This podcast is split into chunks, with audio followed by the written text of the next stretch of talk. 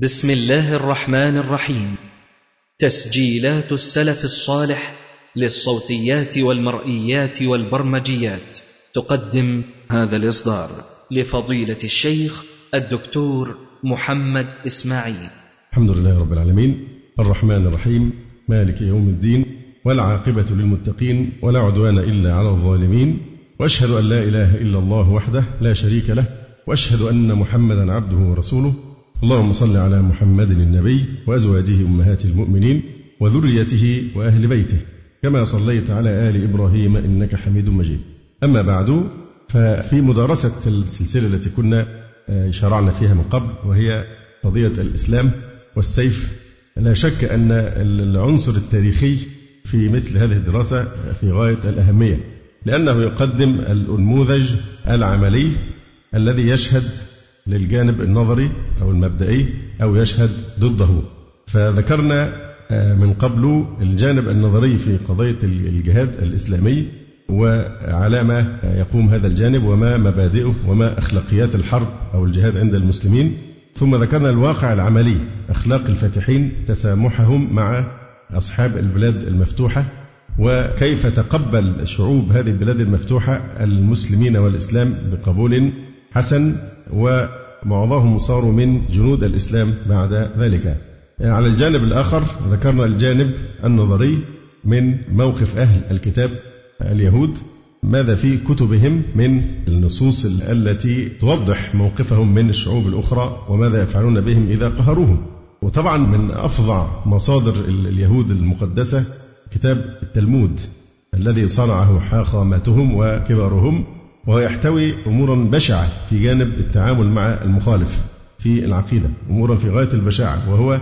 من صنع أيديهم وليس من وحي الله تبارك وتعالى فكنت شككت في أثناء كلمة أوباما لأن هو جاب جاب آية من القرآن ونصا من الإنجيل وأنا كنت شاكك هو قال التلمود ولا التوراة التوراة يعني فأنا كان غالب على ظني قال التلمود فقلت صعب جدا إن واحد يتجرأ ويستدل بالتلمود لأن الاستدلال بالتلمود دي لها تبعات انه يبقى مسؤول عن الكلام اللي جوه التلمود ففعلا بعد ما تحققت هو قال وفي التلمود فمجرد استهلاك التلمود هذا هذا في حد ذاته إدانة لهذا الإنسان يعني لأن التلمود يحتوي على أبشع مما في نصوصهم المقدسة في التوراة من علاقتهم بالأمم الأخرى وماذا يفعلون بهم واستحلال محرماتهم وغير ذلك من الأمور التي لا نريد أن نفصل فيها الآن أما النصارى ف يعني كما قلنا من قبل أفرى الفرى الفرية عند النصارى هي زي العملة كما قلنا لها وجهان وجه بيقول إن الإسلام انتشر بالسيف والقهر والإكراه إلى آخره والوجه الآخر يقول آه، في حين أن النصرانية انتشرت بالتسامح والمحبة والوداعة إلى آخره فدي أكبر كذبة في التاريخ كله لأن الحقيقة على العكس تماما من كل هذا لمن درس التاريخ ولهذا نلفت النظر لأهمية دراسة التاريخ لأنه يمثل الواقع العملي والتطبيق العملي للإيه؟ للمبدأ النظري. عند النصارى كما قلنا حروب الأنبياء وجهاد الأنبياء يعني الأنبياء لا ينزهون عن الحروب العادلة أو القتل القتال العادل أو الجهاد في سبيل الله لا ينزهون لأنها ليست سبة بل هذا من مناقب الأنبياء عليهم السلام فالأنبياء لا ينزهون عن الحرب العادلة هم منزهون عن أي نوع من الظلم أو الانحراف أو القهر ونحو ذلك فمن يؤمن بالإنجيل لابد أن يؤمن حتما بالإيه؟ بالتوراة لأن هي الأساس عند حتى عند النصارى لابد أن يؤمن بما في التوراة مما ذكرناه من قبل في موقف اليهود من الأمم التي يفتحونها وماذا يفعلون به من المذابح إلى آخره وأعتقد أنه قد يكون قد زال بعض الاستغراب من سلوكيات اليهود بالذات في فلسطين والتي اتضحت في كثير من المجازر وآخرها مجزرة غزة هل هناك بشر يطيقون مثل هذا القهر والظلم ويجدون أيضا من يدافع عنهم وكأن ال 1400 شخص الذين قتلوا هؤلاء دواجن أو أي حاجة كده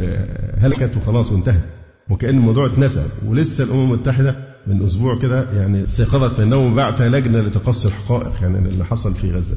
على أي الأحوال الذين يثيرون شبهة علاقة الإسلام بالسيف والإكراه على الإيمان ونحو ذلك هم واحد من اثنين يا إما واحد كتابي يهودي أو نصراني فقد شرعنا في الرد على هؤلاء وسوف نكمل إن شاء الله تعالى بذكر تفاصيل الحروب الصليبية وماذا فعلوه بالمسلمين حين أتوا إلى هنا ومن الذي قهر الناس بالسيف وذكرنا من قبل تفاصيل قهرهم بالسيف أيضا لشعوبهم في أوروبا وكيف أن النصرانية هي الدين الوحيد الذي انتشر بالسيف والقهر والإكراه ومذابح ومجازر لا يعرف التاريخ لها مثيل ونأتي أيضا إلى ما فعلوه بالمسلمين في الأندلس لكننا الآن نقف عند فريق آخر يعني المناوئ والمعادي الذي يشنع على الإسلام بقضية الجهاد والإسلام والسيف إما أنه كتابي يهودي أو نصراني وإما أنه ملحد وأشهر الملاحدة هم الشيوعيون آه، الذين أقاموا إمبراطورية الشر في ما يسمى بالاتحاد السوفيتي والتي سرعان ما صارت في خبر كان الآن ولا وجود لها ولله الحمد لكن مع ذلك هذه الحقبة التاريخية فترة القرن العشرين التي قامت فيها الدولة الشيوعية والشيوعية تشابه الإسلام في أن حاولوا أن يجعلوها دينا عالميا يعني هي كمبدأ كان يراد لها أن تكون عالمية ولذلك الشيوعية كانت تحارب القومية تحارب مبدأ الانتماء القومي من أجل إيه أن المبدأ القومي يتعارض مع العالمية فالشيوعية كانت تبشر بأنها ستنقذ البشرية وتقيم جنة موعودة على آه، هذه الأرض واستخدمت أساليب من أبشع أنواع يعني الأساليب في هذا القرن العشرين الذي يعتبر أدمى بالميم أدمى قرن في تاريخ البشرية قتل فيه أكثر من 250 مليون في المجازر والحروب والاغتيالات بسبب الشيوعية في ظل الحكم الشيوعي وفي ظل الثورات الشيوعية 250 مليون قتلوا في إيه؟ في خلال القرن العشرين فقط بسبب الشيوعية الحقيقة سنطلع على دراسة هي وثيقة إعلامية اسمها التاريخ الدموي للشيوعية هي موجودة على السيديهات واعتقد هي موجودة ممكن يعني تنزلوها من موقع هارون يحيى العالم التركي المعروف هذه الدراسة لفاتح كوجمان باحث اجتماعي تركي وهي مترجمة باللغة العربية وموجود فيها وثائق مصورة عند كل فترة بيتعرض لك تحصيل شيء أفضل من لا شيء فأنا أحاول أن أتلو عليكم ما قاله فاتح كوجمان في هذا البحث حول التاريخ الدموي للشيوعية يعني مما بيضايق الإنسان أن كلام كتير ما فيهوش ذكر الله كتير يعني ما فيش آيات وأحاديث كما تعودنا لكن نصبر على هذا آه، لأنه ده جزء من الدراسة أن احنا نشوف كناحية عملية هذه الأيديولوجيات أو العقائد لما سادت ماذا فعلت بالبشر خاصة أن الشيوعيين ممن أيضا يتهمون الإسلام بأنه انتشر بالسيف دعونا الآن نستمر في عملية تحطيم البيوت الزجاجية فلننظر من منا الذي بيته من زجاج وماذا فعل الشيوعيون بالبشرية بعدما بشروها بالجنة الموعودة يقول إن بداية القرن العشرين أدمى عصر في تاريخ البشرية قتل فيه أكثر من 250 مليونا في الحروب والمجازر الجماعية وفي الاغتيالات السياسية والمسؤول الأكبر عن هذه الجرائم الوحشية هي الأيديولوجية المعروفة بالشيوعية التي وعدت الإنسانية بالمساواة والعدالة المزعومة لكنها لم تكن في الحقيقة إلا سببا للدم والرعب والموت للإنسان نستعرض تاريخ الشيوعية الدموي خلال قرن من حياتها وسنرى كيف أظهرت هذه الأيديولوجية وحشية لا مثيل لها في تاريخ البشر وأن سلامة العالم من مثل هذه الوحشية مرهونة بدراسة هذه النماذج من الماضي وأخذ العبرة منها هو تاريخ الشيوعية يهمنا لأن الشيوعية كان من أكبر ضحاياها المسلمون المسلمون دفعوا دماء بالملايين ومارست الشيوعية القهر والترحيل الجماعي إلى صحراء سيبيريا ومحاربة الدين ونشر الإلحاد وأشياء كثيرة مما هو معلوم فهذا جزء من بدننا لأن الإمبراطورية الشيوعية كانت استولت على كثير من البلاد الإسلامية فأما عن الأسس الأيديولوجية النظرية يعني أو الفكرية للشيوعية فيقول عاش في إنكلترا فيلسوفان ألمانيان في منتصف القرن التاسع عشر كان يعملان لتطوير أيديولوجية ستهز العالم كله فيما بعد وقد وضح أفكارهما أول مرة في كتيب كان قد صدر قبل ذلك بمدة وجيزة أسمياه أسمياه إيه؟ مانيفستو البيان الشيوعي مشهور جدا أصدر بيانا يسمى البيان الشيوعي أحد هذين أي الفيلسوفين مين يقول والثاني أنجلز أحد هذين الفيلسوفين كارل هيلي ماركس والآخر فيدريك أنجلز اعتقد بالفلسفة المادية التي لا ترى شيئا في الوجود غير المادة فأي شيء غيبي ما دمت لا أراه فهو غير موجود مش يقول أنا جاهل به لا يقول هو غير موجود وفي الحقيقة لم تكن هذه الفكرة جديدة إذ ذكرها مفكر يوناني يدعى ديمقريتس ثم أخرجها بعض المفكرين الأوروبيين من مخلفات التاريخ التي عفى عليها الزمن في عصر الثورة الفرنسية، إذ أرادوا إزاحة الدين والمعتقدات الدينية عن نفوس الناس، لأن المادية هي الفلسفة الوحيدة التي يقدرون بها على مواجهة الدين على حد زعمهم. لقد دافع ماركس وأنجلز عن المادية ومن ناحية أخرى إقرار المنهج الديالكتيكي الجدلي يعني هذا المنهج يفترض أن الصراع أساس في الطبيعة ولذلك سميت نظريتهما بالمادية الجدلية فالديالكتية تفرض أن جميع التطورات في الكون إنما حصلت بسبب وجود الصراع أي تطور لا يحصل إلا بسبب صراع ولهذا سعى الفيلسوفان إلى تفسير تاريخ الكون كله بحسب الديالكتيكية المادية فكتب ماركس عن الاقتصاد والتاريخ البشري وأما أنجلز فكتب في العلم والفلسفة ما يتناسب مع هذا المذهب الاعتقادي حاول ماركس أن ينظر إلى المستقبل بهذه الرؤية حيث توقع نشوء ثورات عنيفة ودامية في الدول الأوروبية المتقدمة فنظريته أن لازم يحصل صراع عشان البشرية تتقدم وتتطور حين تتمرد الطبقة العمالية المستغلة اللي هي طبقة الإيه؟ البروليتاريا على الرأسمالية المستغلة اللي هي البرجوازية و طبعا دي مصطلحات كنا في شبابنا كان كلنا حافظينها لأن كان الصراع شديد هنا في مصر بين الاتجاه الاشتراكي اللي هي الشيوعية مقنعة يعني هو صورة من صور الاشتراكية عملوها لنا عشان تتناسب مع البلاد الإسلامية ولكن كان للشيوعيين صولة وجولة واستيلاء على الجرائد الكبيرة وكان المركز الثقافي السوفيتي هنا يعني آه، نشاطه طاغيا جدا في الناحية الثقافية والمفكرين والشيوعيين يروحوا هناك ويساعدوهم وينشروا هذا الفكر في الجامعة وغيرها كان تاريخ طويل يعني وكان كلية الهندسة كنا بنسميها كلية المشاغبين لأن كان فيها شيوعين كتير جدا فيعني هذه الأشياء كانت مألوفة في السبعينيات والستينيات حيث ذروة الإيه الاشتراكية هنا في مصر في عهد عبد الناصر هو يقول أن الطبقة العمالية المستغلة سوف تتمرد على الرأسمالية المستغلة وتصبح إدارة الحكم بيدها لتقيم بعد ذلك النظام الشيوعي ولن يكون في هذا النظام أي مفهوم لدين أو أسرة أو خلق طبعا أساس الاتجاه الشيوعي أساسه كما سنرى حينما يندمج مع الفكر الدارويني النظر للإنسان على أنه حيوان وكانت كل تعاملاتهم مع الشعوب ان دي قطيع من الحيوان ده كلام مش مجازي يعني مش بنشتمهم ده هو ده الواقع انه بينظروا الانسان نوع من انواع الحيوانات وكانوا يتعاملون مع الشعوب انها عباره عن قطيع قطيع من الحيوانات تماما كاي قطيع من البهائم دائما نحتاج أن نقارن ونقارن هذا بين تكريم الإسلام للإنسان حتى الكافر ولقد كرمنا بني آدم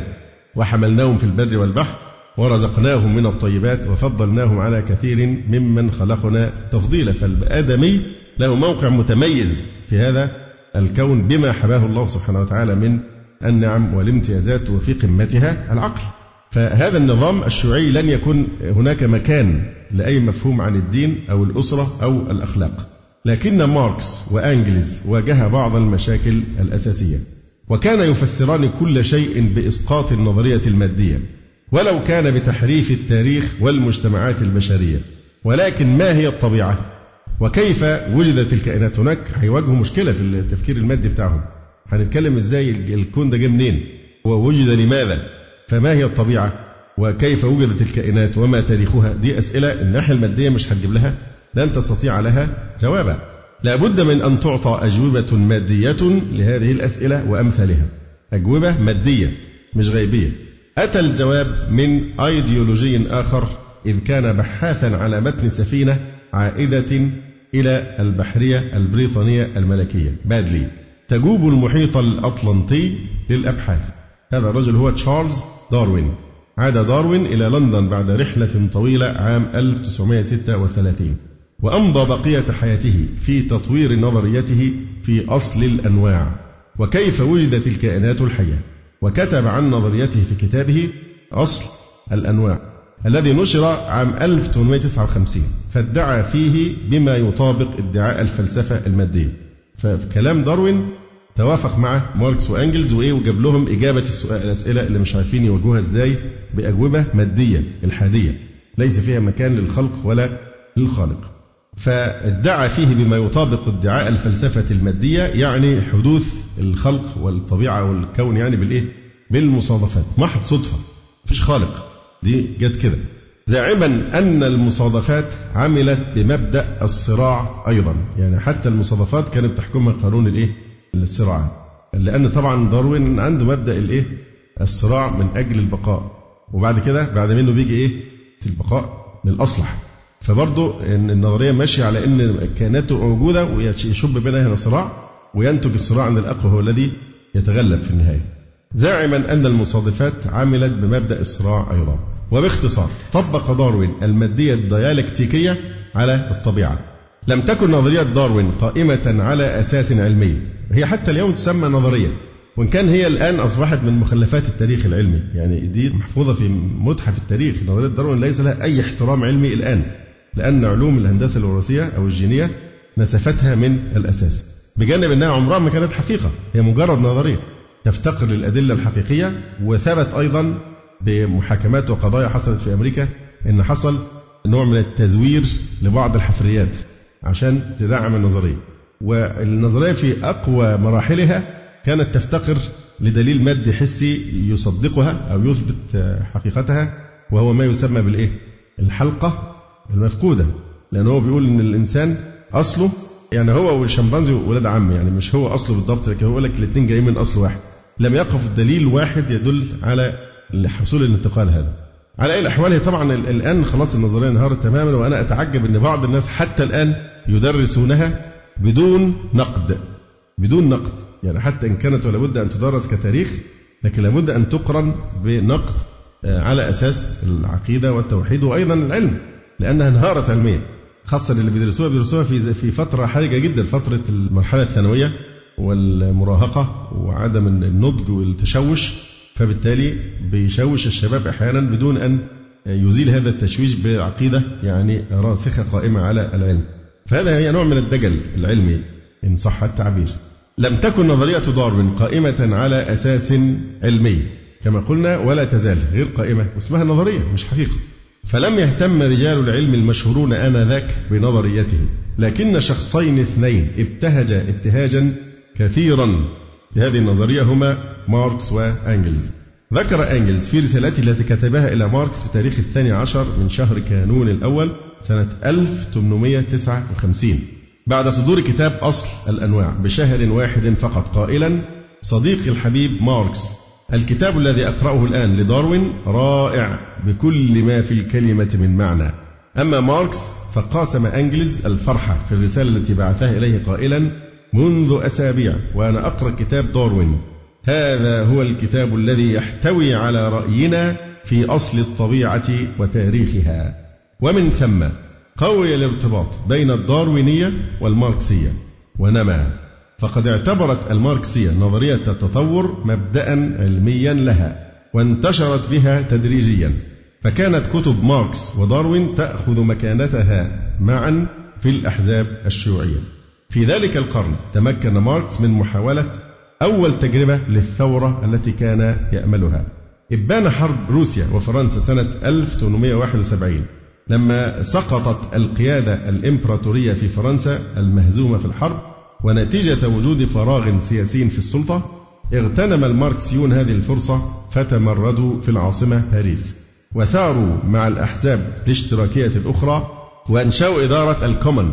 القائمة على مبدأ الشيوع فحولت باريس إلى مدينة للرعب والإرهاب تحت هذه الإدارة الجديدة وهدمت الكنائس ومباني الدولة وقتل رجال الدين بالرصاص من قبل الشيوعية وأقيمت الحواجز في كل الطرقات وفي النهاية وبعد صراع دام خرجت هذه الإدارة من قبل القوات المسلحة التي دخلت باريس كان نتيجة هذه الحركة الشيوعية بتجربتها الأولى أول تجربة شيوعية لثورة في, في باريس في فرنسا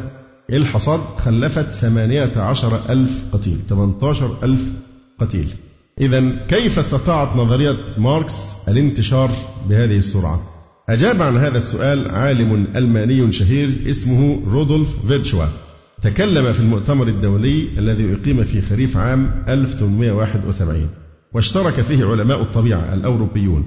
فأنذر علماء الأحياء الذين يدافعون عن الداروينية قائلا لاحظوا أن نظريتكم التطور ترتبط بالأيديولوجيا التي دمرت باريس من قريب واللي مات فيها 18 ألف قتيل يعني نظرية تجيب لكم الشؤم والإيه والدماء والخراب لقد كان فيرتشوا محقا لقد استفادت الماركسية من الداروينية كثيرا وانتشرت بين المثقفين الغربيين بأنها ترى أن الإنسان نوع من الحيوانات وده شيء عادي حتى في الثقافه الغربيه لما بتتكلم مع بعضهم يعني وتقول له ده كده ده يبقى كده كان انسان حيوان يقول لك ما هو الانسان حيوان هي دي حاجه يعني فبيعتبره انسان حيوان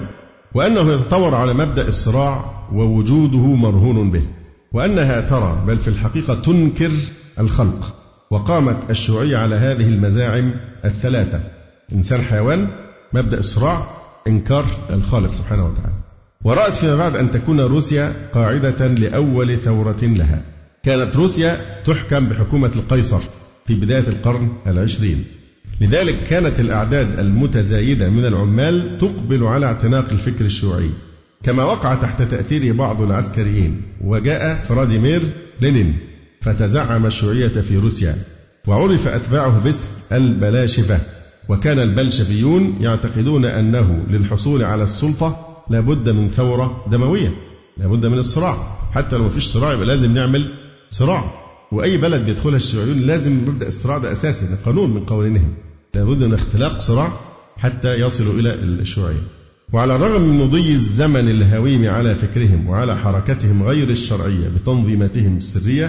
لكنهم لما ينالوا غايتهم حتى ظهرت الفرصة المناسبة لها حين انفجرت الحرب العالمية الأولى سنة 1914 كانت هذه الحرب أفظع قتال دموي إلى هذا التاريخ من تاريخ البشرية فالحرب العالمية الأولى حصدت عشرة ملايين وكانت روسيا من الدول التي اكتسحتها هذه الحرب فتتابعت عليها الهزائم إذ فقدت مليونين تماما في السنوات الثلاث الأولى 2 مليون دفعت آلام الحرب روسيا إلى الثورة وفي شباط سنة 1917 تمردت القوات المسلحة المرابطة حول العاصمة بيترغراد على الحكومة واستولت عليها وتوجه القيصر نيقولا الثاني الذي كان موجودا في الجبهة لدعم القوات توجه إلى العاصمة بيترغراد ولكن أوقف القطار الذي كان يقله من قبل الثوار وقبض على القيصر وأزيل كل ما يمت إلى القيصر بصلة من قبل الثوار وملئت الشوارع والساحات بمظاهر الفرح والنصر فقد كان معظم الناس يستبشرون بسقوط نظام القيصر يأملون بعهد أجمل وأفضل من زمن القيصر إلا أن الأيام خيبت ظنونهم لم يكن للبلاشفة دور في الحركة التي قامت في شباط سنة 1917 وقد كان عددهم قليلا جدا في المجلس بعد تلك الحركة لقد كانت الحكومة بيد رجل ميال إلى الغرب يدعى كرينسكي فقد أعطى لينين الذي كان في المنفى أوامره لأتباعه ألا يؤيدوا النظام الجديد لأن كرينسكي كان مؤيدا للغرب وحاول أن ينظم البلاشفة ليستلموا هم مقاليد الحكم فبدأ يتحرك في تشرين الأول سنة 1917 حيث أغار أنصار لينين على القصر الشتوي في المركز الحكومي وسحقوا القوات المدافعة عنه وحققوا ضربة بسيطة لهم في التاريخ لتنشر في أفلام الدعاية السوفيتية ضخموا الشيء ده على أنه نصر كبير مع أنه كان شيئا بسيطا والتي مثلت بعد سنين طويلة أن هذه الضربة كانت قد بدأت بالخطابات النارية لنينين أظهر أن هو اللي إيه أشعل هذه الثورة كأنها ثورة شعبية كبيرة وفي الحقيقة لم يكن عدد الذين استولوا على القصر الشتوي يجاوز مئة شخص ولم يقتل في هذه العملية غير خمسة أشخاص فقط جاء لينين على رأس السلطة بضربة خافتة صامتة ولن تبقى على هذه الصورة صامتة فيما بعد فقد هكم أنصاره البلاشفة على القوات المؤيدة لقيصر وأنصاره وبذلك بدأت الحروب الدموية الداخلية واستمرت ثلاث سنوات كاملة وأنشأ البلاشفة لهذه المجازر الدموية ما يسمى بالجيش الأحمر وتولى رئاسته ليون تروجكي الساعد الأيمن لينين ولم يتورع الجيش الأحمر والبوليس السري والمخابرات السرية التي أنشأها لينين المسماة جاكا من القيام بأفظع الأساليب الوحشية وأمرها ضد أنصار القيصر وضد كل ما هو غير شيوعي أعدم القيصر نيكولا الثاني وأفراد عائلته وأولاده الخمسة رميا بالرصاص بأمر من لينين وأحرقت أو دمرت كل مدينة لم تعط تأييدا للنظام البلشفي أصدر لينين برقيات لأنصاره بإعدام كل شخص يعارض الحكم الشيوعي فتعرض عشرات الألوف إلى الاعتقال والتعذيب الشديد أو القتل الجماعي بحجة الخروج على القانون وقد وصف الكاتب الروسي الشهير ماكسيم جوركي وحشية البلاشفة في تنبوف بقوله قام الشيوعيون في تنبوف بتثبيت اليد اليسرى والرجل اليسرى للمعتقلين بالمسامير على خشبة علوها متر خشبة مرتفعة متر ويثبتوا الإنسان من إيده اليسرى وقد ورجله اليسرى على بالمسامير على هذه اللوحة الخشبية أو على مسامير السكة الحديد ثم تابعوا تعذيبهم بسرور بالغ فبقروا بطونهم وأخرجوا أمعاءهم الدقيقة بعد أن كانوا يثبتون أطرافهم على الأشجار ويتابعون تفكيك هذه الأمعاء وسلخ جلود الموظفين المعتقلين مبتدئين بأكتافهم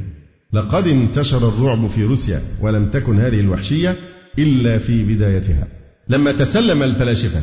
الحكم كان أغلبية سكان روسيا بدأ بقى الدمار الشيوعي وطبعا بنستحضر نعمة الإسلام في كل مرحلة من هذه المراحل التي نراها هي دي المطلوب في هذه الدراسة أن نشوف لما ب... لما المسلمون تمكنوا ماذا فعلوا بالشعوب هؤلاء الملاحدة لما تمكنوا ماذا فعلوا وبالذات بالمسلمين لأن المسلمين الشعوب الإسلامية في الاتحاد السوفيتي الهالك دفعوا ثمنا باهظا جدا إلى عهد قريب طبعا تحت عنوان القحط صنعه لينين يعني انتم بتوعدوا الناس بالجنه بقى الموعوده نشوف الجنه دي بتطلع دايما زي جنه المسيح الدجال شبيهه بها لما تسلم البلاشفه الحكم كان اغلبيه سكان روسيا يسكنون الارياف ولم تكن ظروفهم المعيشيه جيده ولا كان ما ينتجه الفلاح او القروي يكفي افراد عائلته من الطعام فشتاء روسيا القاسي لا يساعد على وجود زراعه خصبه وفوق ذلك تعرض هؤلاء السكان إلى بلاء أعظم فوق مصيبتهم فالقرار الذي أصدره لينين سنة 1918 بنزع الملكية الخاصة إلغاء بقى الملكية الخاصة وبوضع يد الدولة على حصاد المحاصيل أدى بالقرويين إلى أفدح الكوارث أشرف على هذا القرار ساعده الأول قائد شرطة الجكة فيليكس جرينسكي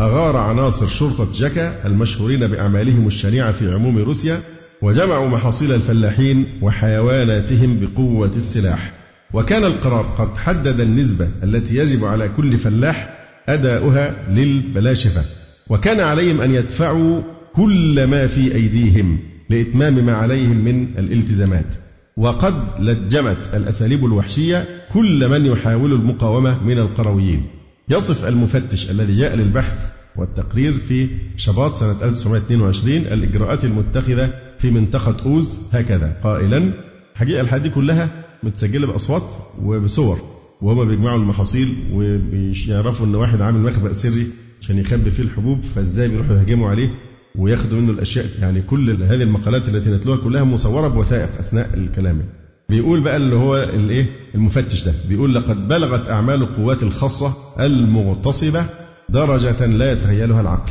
كان القرويون المعتقلون يحشدون في حظائر للحيوانات بارده مغلقه ويضربون بالسياط ويهددون بالموت وكل فلاح مقصر عما يجب اعطاؤه للبلاشفه تربط يداه وذراعاه ويؤمر بأن يرقص وهو عار في الطريق العام للقرية ثم يرمى به إلى حظيرة باردة بعد أن يضرب بالسياط حتى الإغماء كان ليل يهدي إلى درجة الجنون إذا لم يدفع القرويون الضريبة المفروضة عليهم فقرر لذلك عقوبة مرعبة رهيبة في بعض المقاطعات سنة 1920 وهي أن يسلب من القرويين ليس الإنتاج فقط بل بذارهم أيضا تؤخذ منهم البذور ومعنى هذا عدم إنتاج محصول جيد ومعنى هذا أيضا أنه لن يبقى بأيدي هؤلاء ما يأكلونه ونتيجة لهذا بدأ القحط عام 1921 ودام إلى سنة 1922 تشرد 29 مليون إنسان طبعا متخيلين فظاعة العدد يعني تشرد 29 مليون إنسان من بعض المناطق الحدودية دول اللي تشردوا ومات خمسة ملايين إنسان بعد أن تضوروا جوعا وكان لينين يتابع بشغف آثار القحط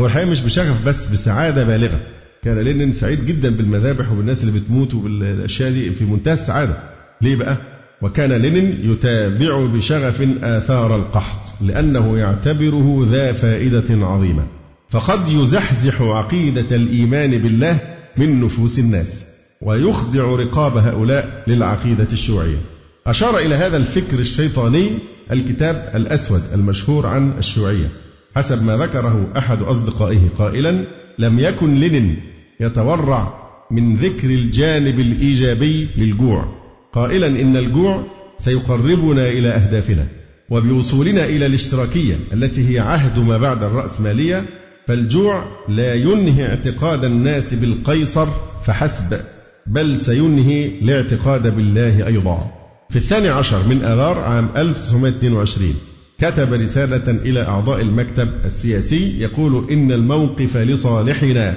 عقول غريبة جدا واحد زي يتخيل إن قائد شعب أو أمة يفكر بالطريقة دي يعني يبقى سعيد إن إن ملايين بتموت بسبب الجوع والجوع والقحط أتى بسبب حماقاته وجنونه الذي كان يهدي به يقول لينين لأعضاء المكتب السياسي يقول إن الموقف لصالحنا أبشروا إن الموقف لصالحنا ففي حال وجود مئات الآلاف من الجثث على الطرقات سيمكننا الاستيلاء على ممتلكات الكنيسة وأموال رجال الدين بقوة دون شفقة أو رحمة ولهذا ينبغي أن نضع أيدينا على أملاكها وإن اليأس الناتج عن الجوع هو الأمل الذي سيجعل المجتمع يقابلنا بابتهاج وعلى الأقل إنهم لن يعادوننا فيبقون على الحياد أظهرت السجلات السوفيتية المدونة فيما بعد أن لينين قد قصد عمدا إنهاء حياة خمسة ملايين بالقحط والجوع قتل عمدا عن طريق القحط والجوع خمس ملايين من الشعب ذكر هذا المؤرخ ريتشارد بايبس بعد بحثه سنين طويلة في كتابه لينين ذي النون أو لينين المجهول لم يكن لنين يحمل أي شعور أو إحساس طيب للإنسانية إلا إحساس الإذلال والتحقير وليس للإنسانية عنده أي معنى فقد عامل الشعوب كما يعامل الحداد الحديد سبب كون لينين والبلاشفة الآخرين أشرارا إلى هذا الحد هو اعتقادهم بالفلسفية المادية الديالكتيكية هذه الفلسفة أدت بهم إلى اعتبار أن الإنسان نوع من الحيوانات وينبغي معاملته بدون شفقة أو رحمة وإن تطور النوع البشري مرهون بشدة الصراع بين الطبقات كل ما نؤجج الصراع بين الطبقات في المجتمع كلما يتطور المجتمع ونقرب من الجنة الموعودة في الأرض تحت النظام الشيوعي لينين الذي كان يرى الإنسان نوعا من الحيوان اتبع الأساليب الحيوانية في ترويضه للناس ففي تشرين الأول سنة 1819 وجد لينين في زيارته العالم الروسي إيفان بافلوف بافلوف مشهور بإيه؟ حاجة في التعليم التعليم الشرطي فاكرين؟ أيوه وجد لينين في زيارته العالم الروسي إيفان بافلوف المعروف بنظرية الفعل اللا إرادي الشرطي اللي هو يحبس الكلب ويجوعه وبعدين يضرب جرس وبعد شوية يجي الأكل يتكرر كذا مرة بعد كده يبدأ إيه بمجرد ما يضرب الجرس بيفرز بقى اللعاب وعصارات المعدة لأنه تعود ربط بين الجرس وبين الأكل فأراد لينين أن يجرب هذه النظرية على المجتمع الروسي كله عايز يعملهم كلهم زي الكلب ده بتاع بافلوف فاندهش بافلوف وقال له قال لي لينين أريد أن أجعل المجتمعات الروسية تفكر كليا بالنظام الشيوعي وأن تتحرك به لقد اندهشت لقد أراد مني ده بافلوف بيقول لقد أراد مني أن أفعل بالإنسان ما فعلته بالكلاب وقلت أتريد أن تجعل المجتمع الروسي آه، نموذجا قياسيا فكان جوابه نعم تماما أريد ذلك ينبغي أن يتحرك الناس كما نريد أما الأساس العلمي المزعوم لهذه الفلسفة التي ترى الإنسان نوعا من الحيوان فقد كان نظرية التطور لداروين وقد استندت الشيوعية لهذه النظرية وترجم كتاب أصل الأنواع لداروين في أواخر القرن التاسع عشر في روسيا وقد دفعت الترجمة آلاف الشباب الروسي إلى الإلحاد والشيوعية وارتبطت الشيوعية بالداروينية إلى درجة كبيرة حتى قال جورجي بالينوفيتش كيكانوف بوضوح الماركسية تطبيق للداروينية على العلوم الاجتماعية لينين الذي كان تلميذه باركوف طبق الداروينية تماما على المجتمع فنقل بقسوة الجماعات البشرية التي كان يراها قطيعا من الحيوان ليس الإنسان في الحقيقة نوعا من الحيوان ولكنه كيان ذو كرامة خلقه الله ونفخ فيه من روحه وليست غاية الوجود الإنساني على الأرض للصراع والحروب وسفك الدماء كما تظن الشيوعية والداروينية ولكن لكي يتصف بالأخلاق الحسنة التي ترضي الله عز وجل طبعا قبل كل هذا إقامة العبودية لله وما خلقت الجن والإنس إلا ليعبدون إلا أن الإنسان إذا فقه هذه الحقيقة وعاش بهذا الإيمان يفوز بالسعادة والطمأنينة ولينين الذي أنكر هذه الحقيقة كانت نهايته عبرة كبيرة ابتداء من سنة 1922 تفاقم المرض الذي بدأ يصيب لينين بالفالج شيئا فشيئا هو الشلل النصفي كلما مضت الأيام ثم أمضى معظم أيام سنة 1923 على كرسي متحرك وبآلام الرأس التي كانت تصل به إلى درجة الاختناق وفي أزار عام 1923 أصيب بأزمة حادة وبعدها فقد الاتزان في كلامه وكان كل من يراه في الأشهر الأخيرة من حياته يفزع من منظره حيث تغير وجهه إلى شكل مرعب وعجيب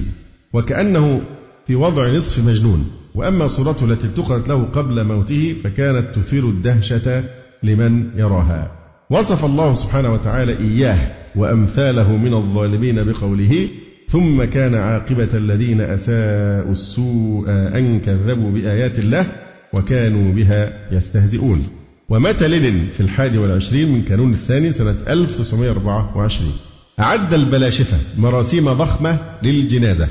قررت إدارة الحزب الشيوعي تحنيط جسده حيث عدوه شيئا مهما جدا وكان من بين الذين حملوا نعشه واحد من دكتاتوري روسيا الذين جاءوا بعده جوزيف ستالين الذي سيحكم الاتحاد السوفيتي مدة تزيد على ثلاثين عاما جاء بنظام دموي مخيف إلى درجة أنه أنسى الناس وحشية لينين يعني لينين بالنسبة له كان رحمة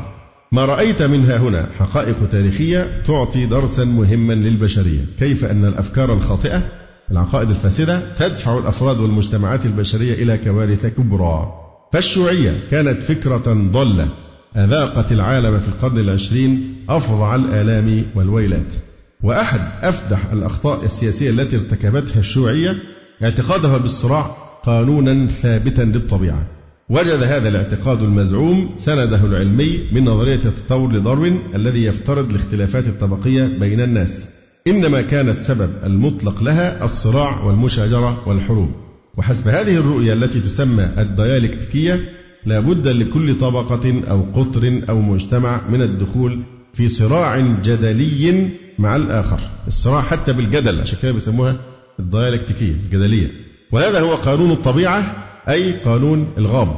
هذه الرؤية لأن كل حيوانات في حيوانات فالدنيا كلها عبارة عن غابة كبرى هذه الرؤية التي صبغت القرن العشرين في الحقيقة المصدر المشترك بين وحشية الشيوعية كما رأينا ووحشية الفاشية التي تعاد الشيوعية في الظاهر لا يمكن تحرير البشرية من فخ هذه الوحشية إلا بمعرفة غاية وجودها في هذا العالم وهو إقامة العبودية لله وحده لا شريك له فالإنسان ليس كما تزعم الشيوعية والفاشية والداروينية بأنه وجد نتيجة مصادفات وهو ليس نوعا من الحيوانات يعيش للصراع ولكنه كيان ذو كرامة خلقه الله ونفخ فيه من روحه وما غايته إلا أن يعبد الله وحده لا شريك له ويتربى بما علمه الله من الأخلاق الطيبة انتشرت الايديولوجيا الشيوعيه بسرعه متخذه من نظريه داروين مستندا علميا مزعوما وحققت بذلك أول ثورة لها في روسيا وبعد سيطرة لينين زعيم هذه الثورة على السلطة أسس ديكتاتورية ظالمة ونشر الإرهاب في أنحاء روسيا كلها اليوم نعلم أنه لم يكن هناك أي رأفة تجاه المعارضين للينين لأنه قتل عشرات الآلاف من الناس كمخالفين للقانون بعد أن عذبوا إضافة إلى أننا علمنا أن الفاقة التي تكونت نتيجة سياسات مخطئة أودت بحياة خمسة ملايين إنسان هذه الحقائق تظهر في السجلات التي تسرد أمام الأعين تاريخ الشيوعية المظلم إلا أن أدنى صفحات هذا التاريخ المظلم يعني أسوأها أسوأ صفحات التاريخ المظلم خلت الناس تنسى أيام لينين وتترحم على أيام لينين على يد المجرم الخطير ستالين الوحشية يقول إلا أن أسوأ أو أظلم صفحات هذا التاريخ المظلم كتبت بيد دكتاتور آخر تتلاشى معه جرائم لينين الوحشية هذا الدكتاتور الذي يعد واحدا من أكبر المجرمين في تاريخ البشرية جلس ستالين على سدة الحكم بعد موت لينين وحكم الاتحاد السوفيتي بالخوف والقهر حتى كان شكله تحس ان هو يعني واحد في مجزره كده شغال في مجزره ويمسك سطور مثلا وبس يعني ملوث بالدماء كده مش بني ادم يعني حتى ملامحه في غايه القسوه والفظاظه وهنشوف بقى ايه اللي عمله لينين جلس ستالين على سدة الحكم بعد موت لينين وحكم الاتحاد السوفيتي بالخوف والقهر مدة تزيد على ثلاثين سنة ستالين لوحده قتل أربعين مليون إنسان هل يمكن أن يتخيل هذا؟ أربعين مليون من البشر قتلهم ستالين فبالنسبة له اللي قتل خمسة عن طريق الجوع يعني أهون تسبب في قتل أربعين مليون إنسان طوال فترة حكمه وعمل ستالين في السنين الأولى على التمكن من كرسي الحكم حاول بشتى الوسائل أن يتخلص من أكبر منافس له وهو التروجدي حيث قبض عليه ونفاه خارج البلاد بدأ ستالين بتنفيذ سيطرة الدولة على وسائل الإنتاج سنة 1929 بالمفهوم المسمى كولكتيفيزاسيون لم يكن لينين قد أكمل السيطرة على الأراضي حيث لا يزال الفلاحون الروس يزرعون أراضيهم ويبيعون محصولها في الأسواق فجاء ستالين ليتمم ما أقدم عليه لينين ويستولي على أراضي ومحاصيل القرويين باسم الدولة بدأت كوليكتي فيزاسيون بأقلام الدعاية عن شخصية ستالين بدأت الدعاية طبعا الروسية وهم خبراء في هذا يضخموا في ستالين والتقطوا له صورا كثيرة وهو يحرث على جرار زراعي يلعب دور الزعيم الذي سيحدث تطورا وانقلابا في الزراعة السوفيتية وتظهر الدعايات صور الفلاحين الروس يحتفلون أمام إعلانات صور كارل ماركس مبتهجين يرقصون فرحا مهنئين الشيوعية إلا أن الحقيقة كانت مختلفة تماما بدأ في عام 1930 جمع محاصيل القرويين ووضع الجيش الأحمر يده على إنتاج الأراضي واحدة واحدة حاول بعض القرويين أن يمتنعوا عن تسليم محاصيلهم بإخفائها في مخابئ سرية إلا أن موظفي الحزب الشيوعي كانوا ينشطون للبحث في كل مكان عن هذه المحاصيل ويجلدون هذه المخازن السرية وضع الموظفون أيديهم كذلك على جميع آلات الفلاحين الزراعية فلم يبق للفلاحين طعام يأكلونه وإذا تولى سعى في الأرض ليفسد فيها ويهلك الحرث والنسل والله لا يحب الفساد هذه مبادئ الإسلام وأخلاق الإسلام فلم يبق للفلاحين طعام يأكلونه ولا محراث يحرثون به في النتيجة ظهرت من جديد الكارثة التي كان يراها لينين مفيدة جدا لصالح الشيوعية وهي القهر الذي دام عدة سنوات مات ما يقرب على ايد بقى ستالين الاولاني قتل كام؟ 5 مليون ده بقى ايه زود شويه 6 مليون مات ما يقرب من ستة ملايين جوعا مليونان في كازاخستان ومليون في شمال القفقاز وكذلك معظم الأطفال الذين أصبحوا هياكل من جلد وعظم كانوا يتضورون جوعا ثم يموتون ثم أدى الجوع والقحط الذي صنعه ستالين إلى نهاية مرعبة أكل لحوم البشر بركات الشيوعية أكل لحوم البشر فالفلاحون الذين فقدوا صوابهم من الجوع بدأوا أولا بأكل الجيف الجثث الميتة من البشر ثم ظهرت بعد ذلك وحشية أكبر حتى وصل الأمر بهم إلى أن قام بعضهم بخطف الأطفال وأكلهم جايبين صورة بقى فلاحين روسيان قبض عليهما أثناء أكلهما لحوم البشر أمامهما بقايا من الأطفال الذين سرقوهما وجايبين برضو صور الأطفال إيه البقايا العظم وكذا نظام ستالين كما هدفت الشيوعية تماما حول الإنسان إلى حيوان متوحش فكل مقاوم لسياسة ستالين في السيطرة على وسائل الإنتاج كان يدفع حياته ثمنا لمعارضته وكان أكبر هدف له كل من يملك أرضا حيث كانوا يسمونه إقطاعيا وقد ملئت الأمكنة ونصبت الدعايات التي تشمئز منها العيون تدعو لستالين ونظامه ومن يرى على وجهه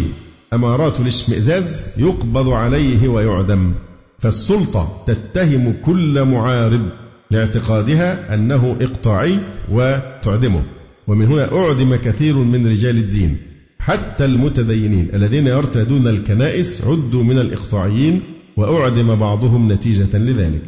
أما الآخرون فقد أرسلوا إلى معسكرات العمل الستالينية في انتظار الموت البطيء وأعدت هذه المعسكرات في جميع أرجاء الاتحاد السوفيتي وقد أعدت معامل الموت لملايين الناس الذين كانوا يبدون معارضة للنظام وأجبروا على العمل حتى الموت في ظروف هذه المعسكرات المخيفة بعضهم أرسل تحت حرارة الشمس الحارقة لحفر الأقبية وأرسل بعضهم الآخر لتكسير الحجارة في سيبيريا في البرد القارس إلى أن صار معظم هؤلاء الناس الذين أجبروا على العمل في مثل هذه الظروف القاسية هياكل من عظم وجلد في مدة قصيرة ومعظمهم لم يسلم من شر هذه المعسكرات كان جوزيف ستالين مسرورا جدا بكل هذه الوحشية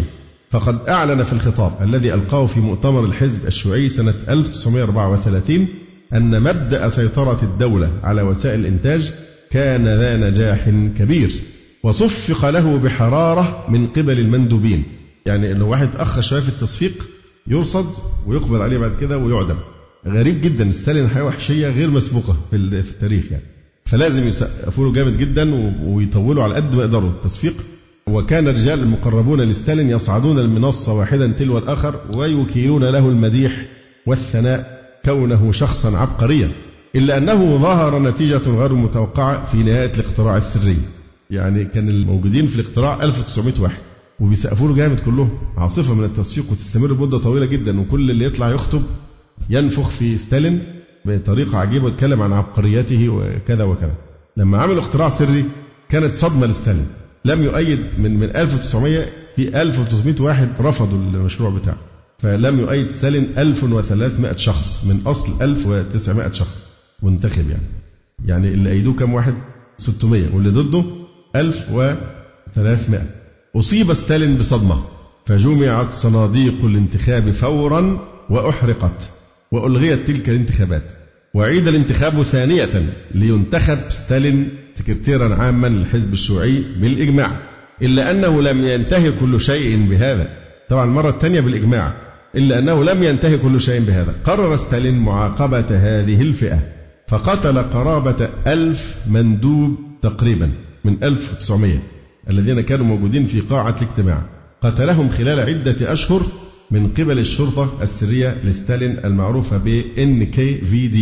دبر ستالين مؤامرة لاغتياف سيرج كيروف لأنه نال أصواتا أكثر منه في المؤتمر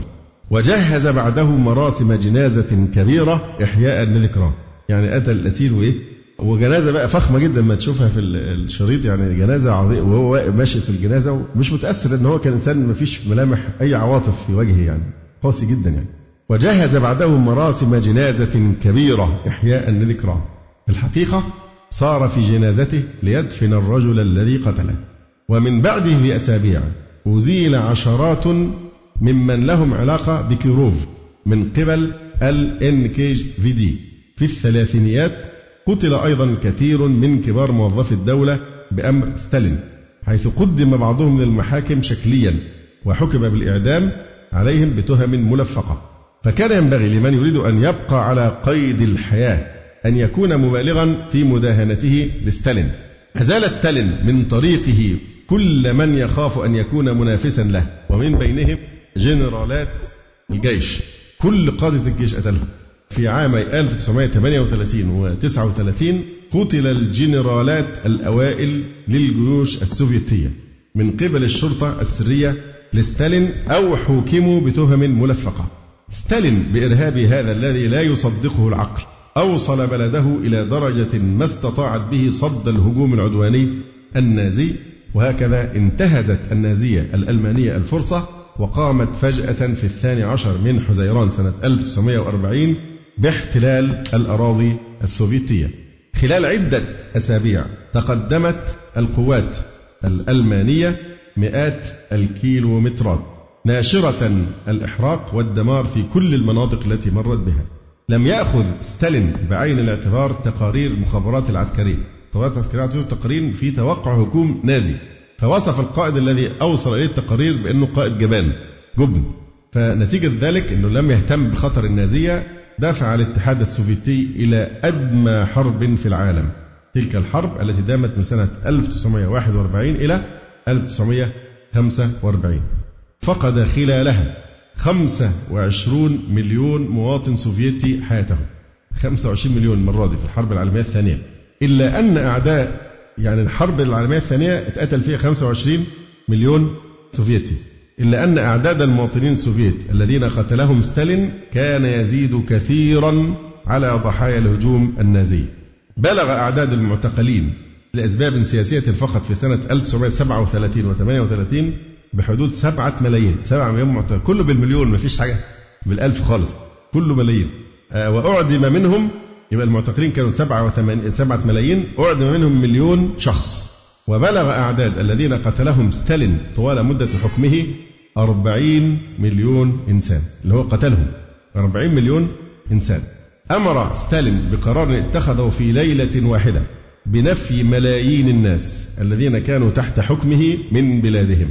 أرسلهم مجموعات بواسطة القطارات إلى أراضي سيبيريا المظلمة وطبعا هذه طالت الشعوب الإسلامية قام ستالين بسياسة ظالمة خاصة تجاه المسلمين الذين يعيشون في القفقاس والقرم طرد أربعمائة ألف من المسلمين التتر في القرم من مدنهم وقراهم في الثامن عشر من أيار 1944 في ليلة واحدة 400 ألف وأرسلوا إلى الأنحاء البعيدة من الاتحاد السوفيتي أو إلى معسكرات العمل وأكثر من نصفهم فقدوا حياتهم في الطريق قبل أن يصلوا إلى المكان الذي أرسلوا إليه أرسل الفرسان من وحدات الـ NKVD إلى قرى المسلمين ليقتلوا عشرات الآلاف من السكان دون تمييز بين النساء والأطفال والمسنين وتركوا وراءهم آلاف القرى الإسلامية مهجورة لقد سلطت الأضواء على تلك الأساليب الوحشية لستالين وكشفت للعيان عن طريق المقابر الجماعية لضحايا الـ NKVD قرب مدينة مسك فقد كشفت ثلاثون ألف جثة للمسلمين وعلى بعض العظام آثار التعذيب وعلى أكثر الجماجم ثقوب طلقات الرصاص هذه هي النتيجة التي جلبتها الشيوعية للبشرية لما قتلت الشيوعية عشرات الملايين من الناس أبقت البقية الباقية في خوف دائم ورعب قاتل فما كانت الشيوعية في الحقيقة إلا سلطة الخوف كانت ترى المجتمع كقطيع حيوانات تحتاج إلى سوق وتعتقد ألا سبيل لقيادتها إلا بطريقة واحدة هي الإرهاب كان التصفيق لستالين يدوم دقائق طويلة في مؤتمر الحزب الشيوعي وسبب هذا خوف كل من في القاعة من شد الانتباه بترك التصفيق أولا اللي يتلكأ بس في التصفيق اللي يتلكأ تأخر شوية لازم واحد كل واحد إيه يبادر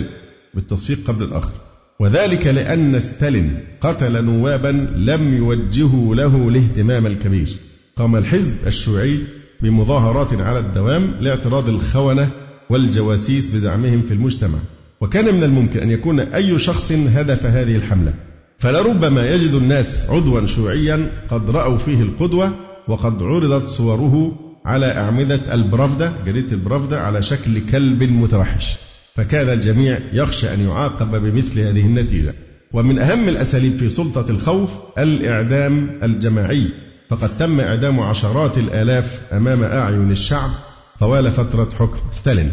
وللشيوعية ضربة موجعة أخرى للمجتمع في مجال العلم هو حقيقة عمل فقرة طويلة في أثر الشيوعية على الفن بأنواعه فهذا لا يعنينا في شيء بيقول أنه حول الناس إلى نوع من الجمود والتحجر وكذا هذا ما مناش به يعني وللشيوعية ضربة موجعة أخرى للمجتمع في مجال العلم فقد أجبر ستالين كل رجال العلم في الدولة بالتوقيع على قسم اتباع الديالكتيكية المادية يعني بالإكراه وبذلك حرفت جميع البحوث العلمية الجارية على حسب النظرية تلك أي حد بيعمل بقى ماجستير دكتوراه بحث علمي لازم النتيجة تتوائم مع النظرية الديالكتيكية كان نظرية التطور نظرية خاصة من النظريات التي دافع عنها ستالين بإصرار أما تمسك الدكتاتورية السوفيتية بهذه النظرية وقد امتدت إلى سن الشباب نشأ ستالين في عائلة ذات صبغة دينية ثم تربى في مدرسة كنسية إلا أنه قبل أن يستعد ليصبح قسيسا قرأ ملخصا عن كتاب أصل الأنواع لداروين وفجأة تغيرت أنماط حياته منخدعا بسهولة بهذه النظرية للادعاء السطحي للداروينية فانقلب ملحدا ولم يتوانى في ظلمات هذه الجهالة عن الانتساب لهيئات البلاشفة وعندما وصل إلى السلطة بعد سنين أصبحت نظرية التطور المصدر الأكبر له أيضا وبذل جهدا كبيرا ليجعل هذه النظرية محور التعليم في المؤسسات التعليمية السوفيتية وقد أفصح عن هدفه من هذا قائلا حتى نمحو فكرة نشوء الخلق من ذهن الأجيال والشباب يجب أن نعلمهم نظرية داروين أما المؤشر الأبرز لاتباع ستالين الاعتقادي لنظرية داروين فتمثلت في حادثة لسينكو الشهيرة كان روفن لسينكو شابا متخصصا في الزراعة في عام 1930 فلسينكو ده كان له رأي عجيب رفض ما كان معتمدا حين ذاك في الأوساط العلمية اللي هو رأي مندل قوانين مندل في الوراثة في بداية القرن العشرين وأخذ بدلا عنه يتبنى النظرية التي طرحها لامارك لمارك أستاذ داروين بيقول إن إيه الكائنات تتطور بحسب بيئتها حسب البيئة الكائنات بت إيه تتطور وتبنى ستالين خرافة ليسينكو هذه وعينه رئيسا لأكاديمية لينين للعلوم الزراعية لما لقى بقى واحد بيقول كلام زيه وخد نظرية لامارك ورفض كلام مندل في الوراثة فشوفوا عمل إيه وهم جهلة هم لو فاهمين حتى نظرية التطور ما كانوش قالوا الكلام ده لأن نظرية التطور بتزعم إن التطورات بتحصل خلال إيه ملايين السنين من التاريخ البشري ملايين السنين فهم حتى النظريه نفسها مش فاهمينها تبنى ستالين خرافة لسينكو هذه وعينه رئيس الأكاديمية لين للعلوم الزراعية وعدة خطط الزراعة للسنين القادمة بحسب نظرية التطور لليسينكو وأجبر الفلاحون على اتباعها بإشراف موظفي الحزب مثلا زعم ليسينكو أنه إذا تركت البذور في الماء البارد لمدة طويلة ستتطور حسب ظروف تلك الأجواء وبموجب هذه النظرية ألقيت أطنان من الحبوب في سهوب سيبيريا بعد أن نقعت في المياه الباردة وبالطبع تلفت كلها هو في تطور يحصل انه يحط الحبوب كم اسبوع في الماء البارد هتتطور ده مجنون وبالطبع تلفت كلها وبسبب نظرية لسينكو هذه تراجعت الزراعة السوفيتية إلى الوراء عشر سنين إلا أن ستالين استمر في الدفاع عن لسينكو حتى موته كان ستالين قد اتبع لسينكو في نظرية الثور إلى حد أنه لم يتأخر عن قتل رجال العلم الذين رفضوا هذه النظرية ومن هؤلاء عالم روسيا الوراثي المعروف نيكولاي بافلوف اعتقل بافلوف بأمر من ستالين فجأة في إحدى الليالي وأخذت صورته كمتهم بتهمة إجراء الخطط لإفساد الزراعة السوفيتية وأرسل إلى معسكرات العمل إلى أن مات في إحداها سنة 1943 ومن المدافعين لوراثية مندل مورالف ماستر أوليفن وأمثاله من رجال العلم الآخرين الذين اعتقلوا من قبل أعداد الشرطة السرية غدرا من بيوتهم بصمت في ليلة واحدة وقد أعدم أكثرهم يعني واحد كمان بيختلف في نظرية علمية بحث علم عشان بيخالف الهواء يصفيهم يعني مات ستالين الذي ارتكب جميع هذه الأعمال الوحشية لأجل الفلسفة المادية والأيديولوجية الشيوعية في سنة 1953 وحسب تقرير الكي جي بي الذي أعلن في سنة 1991 أنه أثناء حكمه قتل 42 مليون إنسان وجه ستالين البارد المتكبر يبرز عالم الشيوعية المظلم يقول الله تعالى عن أمثاله من القادة الظالمين في كتابه الكريم وإذا تولى سعى في الأرض ليفسد فيها ويهلك الحرث والنسل والله لا يحب الفساد وإذا قيل له اتق الله أخذته العزة بالإثم فحسبه جهنم ولا بئس المهاد ثم ينتقل بعد ذلك إلى إرهاب الجيش الأحمر يقول دام إرهاب الجيوش الحمر في الاتحاد السوفيتي بعد موت ستالين وإن أظهر القادة الجدد شيئا من الليونة داخل البلاد إلا أنهم نقلوا وحشية الشيوعية إلى البلاد الأخرى فحركة الاستقلال التي قامت ضد النظام موسكو في المجر سنة 1956 أخمدت من قبل دبابات الجيش الأحمر بشكل دموي وملئت أزقة العاصمة بودابست بالجثث وفي ربيع آه، سنة 1968 بدأت المقاومة الأخرى التي في تشيكوسلوفاكيا فأوقفت بتدخل الجيش الأحمر بأساليب فظيعة تاريخ معروف يعني أنه حتى لما كانوا يدخلوا بلاد كانوا في غاية القسوة إذا حصل أي نوع من التمرد ده معروف يعني في المجر وفي تشيكوسلوفاكيا أما أفغانستان فقد احتلتها الجيوش الحمر سنة 1979 وقبل هذا كان الاحتلال الذي مهد له من قبل الشيوعية الأفغانية المدعمة من قبل الاتحاد السوفيتي وحققت ثورة في البلاد وأجريت تصفية للمتدينين بشكل جماعي ولإجراء مزيد من التصفيات والقتل دخل الجيش الأحمر أفغانستان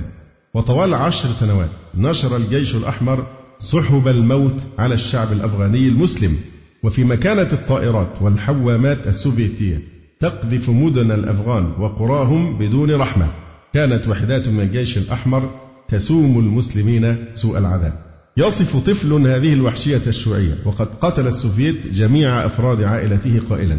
ضربوا أبي ثلاث مرات على صدره وكتفه وعنقه وحين سقط على الأرض كان ميتا غضب أخي الكبير كثيرا وتعارك معهم فأسرع أخي وتناول السلاح فجاء روس آخرون وقطعوا أصابع أخي بحربة وهكذا بقي دون دفاع وضربوه ضربا وأطلقوا رصاصا على أذنه فدخلت الرصاصة من جهة وخرجت من الأخرى التجأ أكثر من خمسة ملايين من الهاربين من هذه الوحشية إلى البلاد المجاورة كباكستان وعاشوا في ظروف سيئة سنين طويلة ثم عجزت القوات السوفيتية أمام المقاومة الأفغانية لأن طبعا المقاومة الأفغانية هي أو الجهاد الأفغاني هو الذي كان أول المسامير في نعش يعني الإمبراطورية السوفيتية وذلك أيامها كانت أمريكا تؤيد الجهاد الأفغاني بشدة ليه؟ لأن كان مصلحتها أن ينهار أولا الاتحاد السوفيتي واضطرت إلى الانسحاب رغم عددها وعتادها عام 1988 أثبتت الدبابات السوفيتية المنسحبة التي تركت وراءها مئات الآلاف من جثث الأبرياء مرة أخرى عقم الأيديولوجية المسماة الشيوعية التي أذاقت البشرية الويلات إلى هنا رأينا ما كانت الشيوعية تقدم من قيم كالعدالة والمساواة وغيرها من الشعارات فما قدمت البشرية سوى الدم والموت الجبابرة والمفكرون الشيوعيون من أمثال ماركس وأنجلز ولينين وستالين مسؤولون عن مقتل خمسين مليون وكأن الشيوعية أصبحت بالنسبة للعالم بئرا تسفك فيه الدماء وأما الأيديولوجي الآخر المخفي الذي يتحمل مسؤولية كل هذه الوحشية فهو تشارلز داروين الذي يعني حسب كارل ماركس واضع أسس الشيوعية بحسب علوم الطبيعة إن الشيوعيين حينما كانوا يقومون بثوراتهم الدموية والاغتيالات المفجعة كانوا يطبقون نظرية داروين هذه النظرية التي لا ترى في الإنسان إلا نوعا من الحيوان وتعتقد أن الصراع والحرب هما القانون الذي لا تستغني عنه البشرية والأهم من ذلك تدفع الإنسان إلى إنكار خالقه سبحانه وتعالى ومن هنا لا يمكن أن تعيش البشرية بهدوء وسلام إلا إذا محيت تلك النظرية وما يماثلها من الاعتقادات التي تسفك الدماء وعندما يتخلص الناس من سحر الفلسفة الداروينية والمادية يتعرفون على خالقهم عز وجل ويعيشون في ظل هدى السماء الذي هداهم الله إليه هكذا يوجب الله تعالى علينا أن نسير في طريقه وأن هذا صراطي مستقيما فاتبعوه ولا تتبعوا السبل فتفرق بكم عن سبيله ذلكم وصاكم به لعلكم تتقون طبعا بقيت حلقة مهمة جدا في تاريخ الشيوعية الدموي وهي أيضا حلقة موجعة وهي تاريخ الشيوعية في الصين تاريخ الدموي آه، للشيوعية في آه، الصين خاصة في شخص ماو تسي تونج وهذا إن شاء الله آه، نكمله فيما يأتي بإذن الله تعالى أقول قولي هذا وأستغفر الله لي ولكم سبحانك اللهم ربنا وبحمدك أشهد أن لا إله إلا أنت أستغفرك وأتوب إليك جزى الله فضيلة الشيخ خير الجزاء ونسأل الله جل وعلا أن يرفع مكانة الشيخ في المهديين وأن يجعله علما من أعلام الهدى والدين ولا تنسونا وتنسوا الشيخ من دعوة صادقة بظهر الغيب وتقبلوا تحيات إخوانكم في تسجيلات السلف الصالح بالإسكندرية هاتف رقم صفر ثلاثة فاصل أربعة تسعة أربعة سبعة ستة خمسة اثنان وتليفون محمول صفر عشرة واحد ستة أربعة واحد تسعة ثمانية صفر والسلام عليكم ورحمه الله وبركاته